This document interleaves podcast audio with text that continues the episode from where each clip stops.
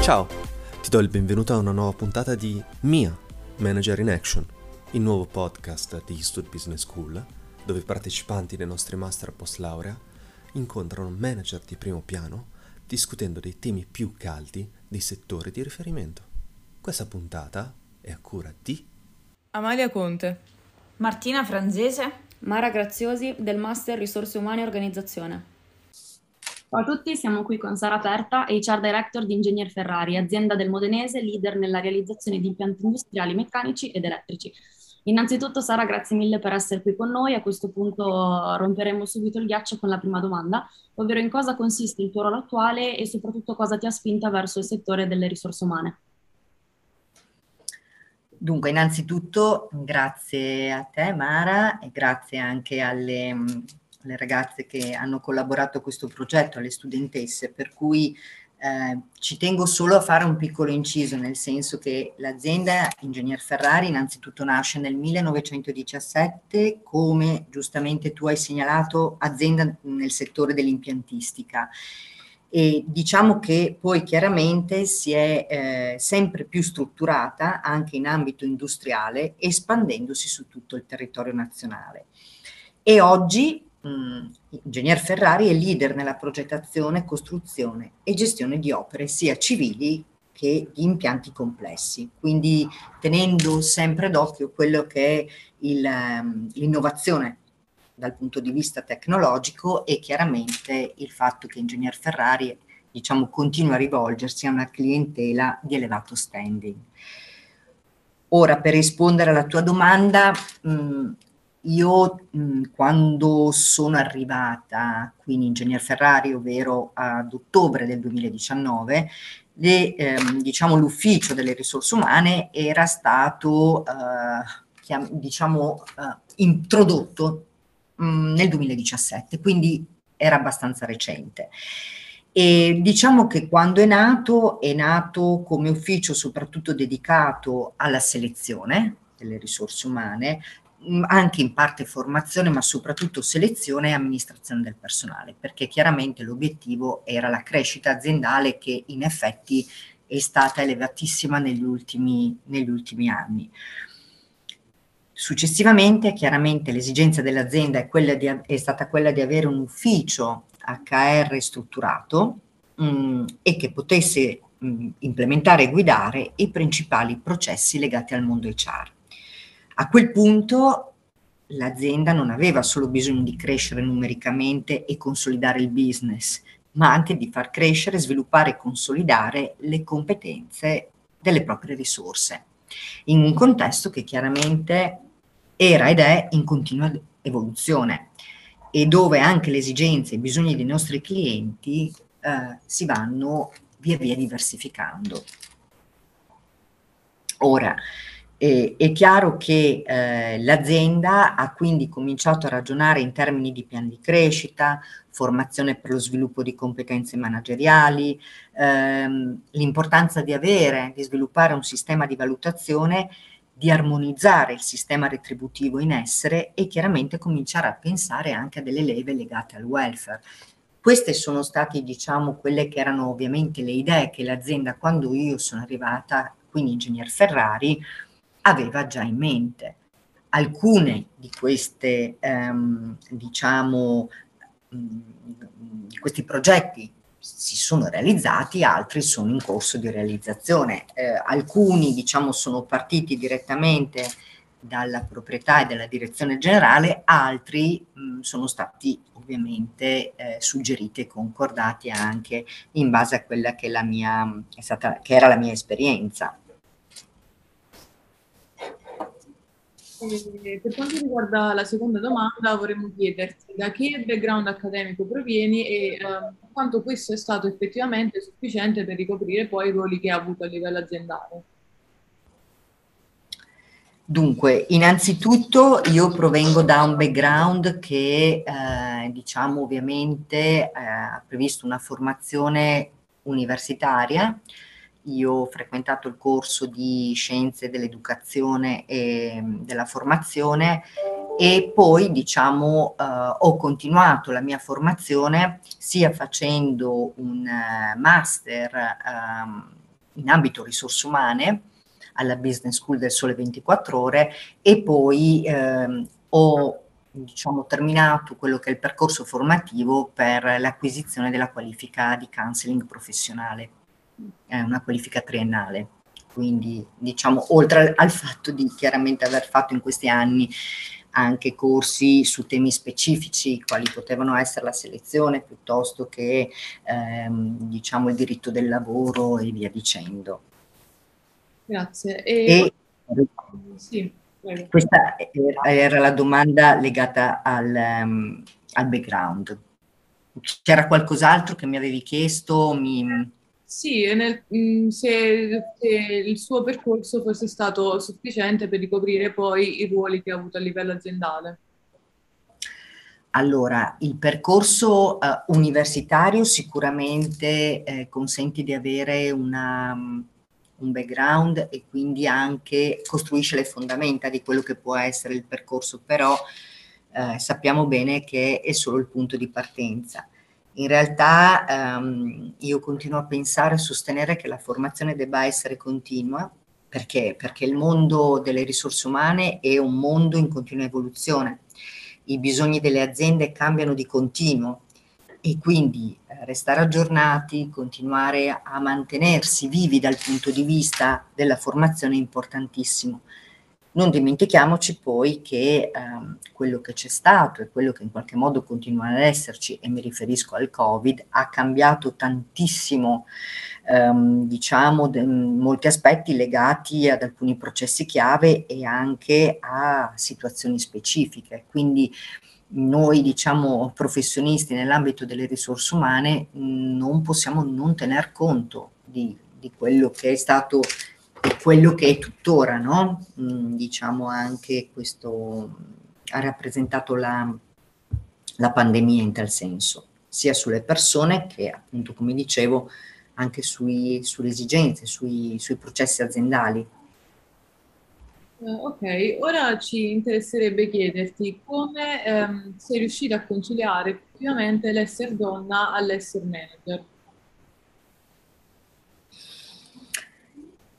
Mm, io parto dal presupposto che per poter essere di supporto agli altri ed essere utile all'organizzazione, perché poi fondamentalmente ehm, diciamo chi decide di lavorare nel mondo delle risorse umane ha proprio ehm, la passione no? verso eh, la crescita delle persone e verso chiaramente la crescita delle organizzazioni.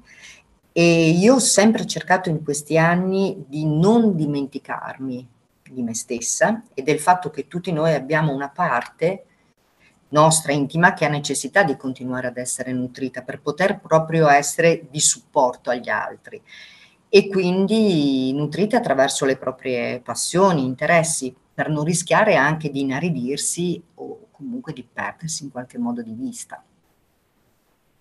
Ok, e, ehm, a questo punto ci volevamo soffermare su quali potrebbero essere i consigli da dare ad una giovane risorsa e quindi ci chiediamo quali caratteristiche pensi debba avere una, una giovane risorsa che si affaccia al mondo delle risorse umane. Diciamo che ci sono delle caratteristiche che considero mh, mm, essenziali, no? Quindi la predisposizione al lavoro di squadra, la capacità di relazione e comunicazione a tutti i livelli, apertura mentale, proattività, voglia di mettersi alla prova, desiderio di mettersi in discussione, di documentarsi, di continuare nel, nella propria formazione. E poi, diciamo, evidenzio alcune che magari possono sembrare ovvie scontate, ma a mio avviso non lo sono, ovvero la capacità di ascolto, la flessibilità, la capacità di coinvolgere e di trasmettere le proprie idee è un punto che credo sia essenziale oggi più che mai, un'attitudine molto forte alla resilienza, perché mh, è un tema importante ed è un'attitudine che diciamo tutti in qualche modo abbiamo, no? E in periodi come questi sicuramente è importante ancora di più tenerla, tenerla presente. Ok, eh, diciamo che queste possiamo definirle un po' come mh, anche le competenze tecniche trasversali che una giovane risorsa debba avere.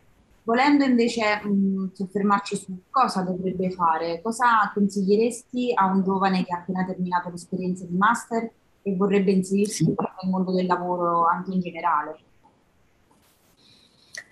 Dunque, innanzitutto, ecco una cosa che io osservo molto spesso, noi mettiamo come tutte le aziende no? i nostri annunci sul nostro portale e se c'è una cosa che eh, spesso mi infastidisce è quando vedo eh, arrivare delle candidature che non c'entrano assolutamente nulla con la posizione che stiamo cercando.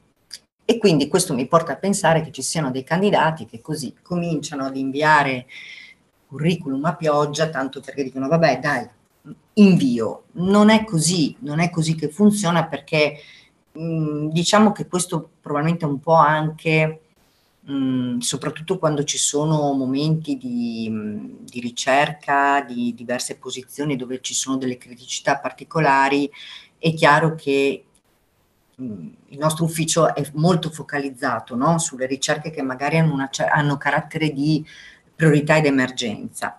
Quindi, per venire eh, alla sua domanda, alla tua domanda, scusami, il, quello che è importante secondo me è eh, non inviare il curriculum in modo compulsivo, ma soffermarsi su quella che è la job description e su quella che è ehm, magari anche la realtà aziendale che sta mh, mm, ovviamente, passatemi il termine, pu- pubblicizzando la, la ricerca. E, e quindi mh, mm, se si tratta poi di una persona che vuole entrare nel mondo delle risorse umane, cercare di mh, mm, entrare in un ambito eh, aziendale o di una società di selezione, dipende poi, anche su questo volevo aggiungere un paio di cose, eh, dove possa essere inserito in un team ehm, e vedere un po' tutti i processi. Perché questo permette di avere una visione di quello che è il mondo delle risorse umane a 360 gradi, quindi non solo la selezione, ma anche la formazione, se possibile magari anche la parte contrattualistica, piuttosto che la parte sindacale, piuttosto che la parte chiaramente dello sviluppo no? Del, dei talenti e via dicendo. È chiaro che non è facile trovare contesti perché poi più grandi sono le realtà aziendali e più giustamente ehm, devono essere i diversi mh, diciamo ehm, compartimenti lavorano chi per la selezione, chi per la formazione, quindi dipende un po' dall'organizzazione, ma io lo consiglio se è possibile trovare magari all'inizio dei contesti un po' più piccoli, di dimensioni un po' più misurate, per permettere proprio di vedere un po' più da vicino tutti i processi. Questo ovviamente mi riferisco a chi, come ad esempio voi che state frequentando il master, possa ambire ad entrare nel mondo delle risorse umane. E poi eh, sicuramente è importante mh, mm, quando si viene chiamati a colloquio fare domande, non avere il timore di chiedere, di approfondire, e ascoltare, ma soprattutto cercare di capire mh, mm, se la situazione che viene proposta o comunque quello che l'azienda sta offrendo è in linea con le proprie aspettative e valori. Quindi quando io parlo di stare in ascolto intendo proprio questo, ehm, non limitarsi a diciamo ad un ascolto passivo, ma mentre l'altra persona parla e vi racconta quello che è il contesto, proprio eh, restare diciamo in sintonia con quello che viene detto per capire effettivamente quanto può essere importante per voi entrare a far parte di, del contesto che vi viene presentato. L'altra cosa è ehm, essere disponibili a spostarsi anche fuori dalla propria regione, a misurarsi in contesti diversi e sfidanti, raccogliere informazioni dai professori, da altri studenti, da amici, dal, dal web, per meglio comprendere i diversi contesti e le differenze, le logiche che li accompagnano. Intendo dire, se vedete un annuncio di una multinazionale piuttosto che di un'azienda, diciamo, grande, un'azienda del territorio che eh, è guidata da una proprietà, magari scoprite che c'è qualcuno dei vostri amici che ci lavora, oppure qualcuno dei mh, mm, amici, di, mh, mm, parenti, quindi magari anche chiedere perché sono contesti che sono indubbiamente diversi, così come la società di selezione, no? quello che si fa in un'azienda non è quello che si fa in una società di selezione. Eh, chi viene, faccio un esempio, dal, dal mondo delle associazioni di categoria, ad esempio per la parte delle paghe, è diverso poi il passaggio all'azienda, all'ufficio risorse umane. Quindi sono tutte dinamiche eh, che le caratterizzano, ovviamente che sono importantissime come esperienza, però eh, ripeto, è importante capire quali sono le, le aspettative, le aspettative e su che cosa si vuole soprattutto continuare la propria formazione, la propria esperienza.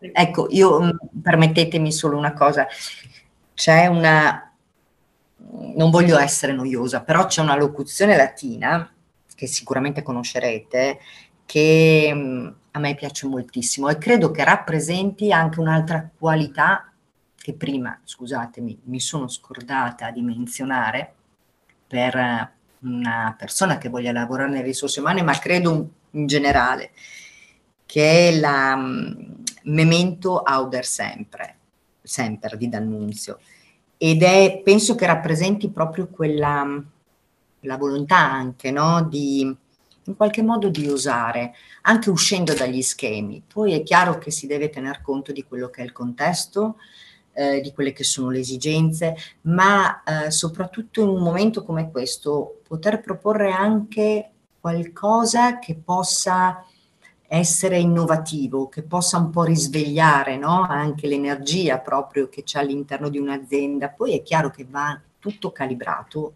con le esigenze delle persone e ovviamente con quelle che sono le richieste da parte di una proprietà piuttosto che una, um, chiaramente un, un riporto a livello manageriale di un headquarter che magari si trova in un altro stato però penso sia mh, mm, abbastanza rappresentativa come, come locuzione. Bene, con questa ultima domanda allora siamo giunti al termine dell'intervista. Noi Sara ti ringraziamo di cuore per il tuo contributo e speriamo che questo podcast possa essere tanto utile ai nostri ascoltatori quanto lo è stato per te. Grazie a voi, grazie.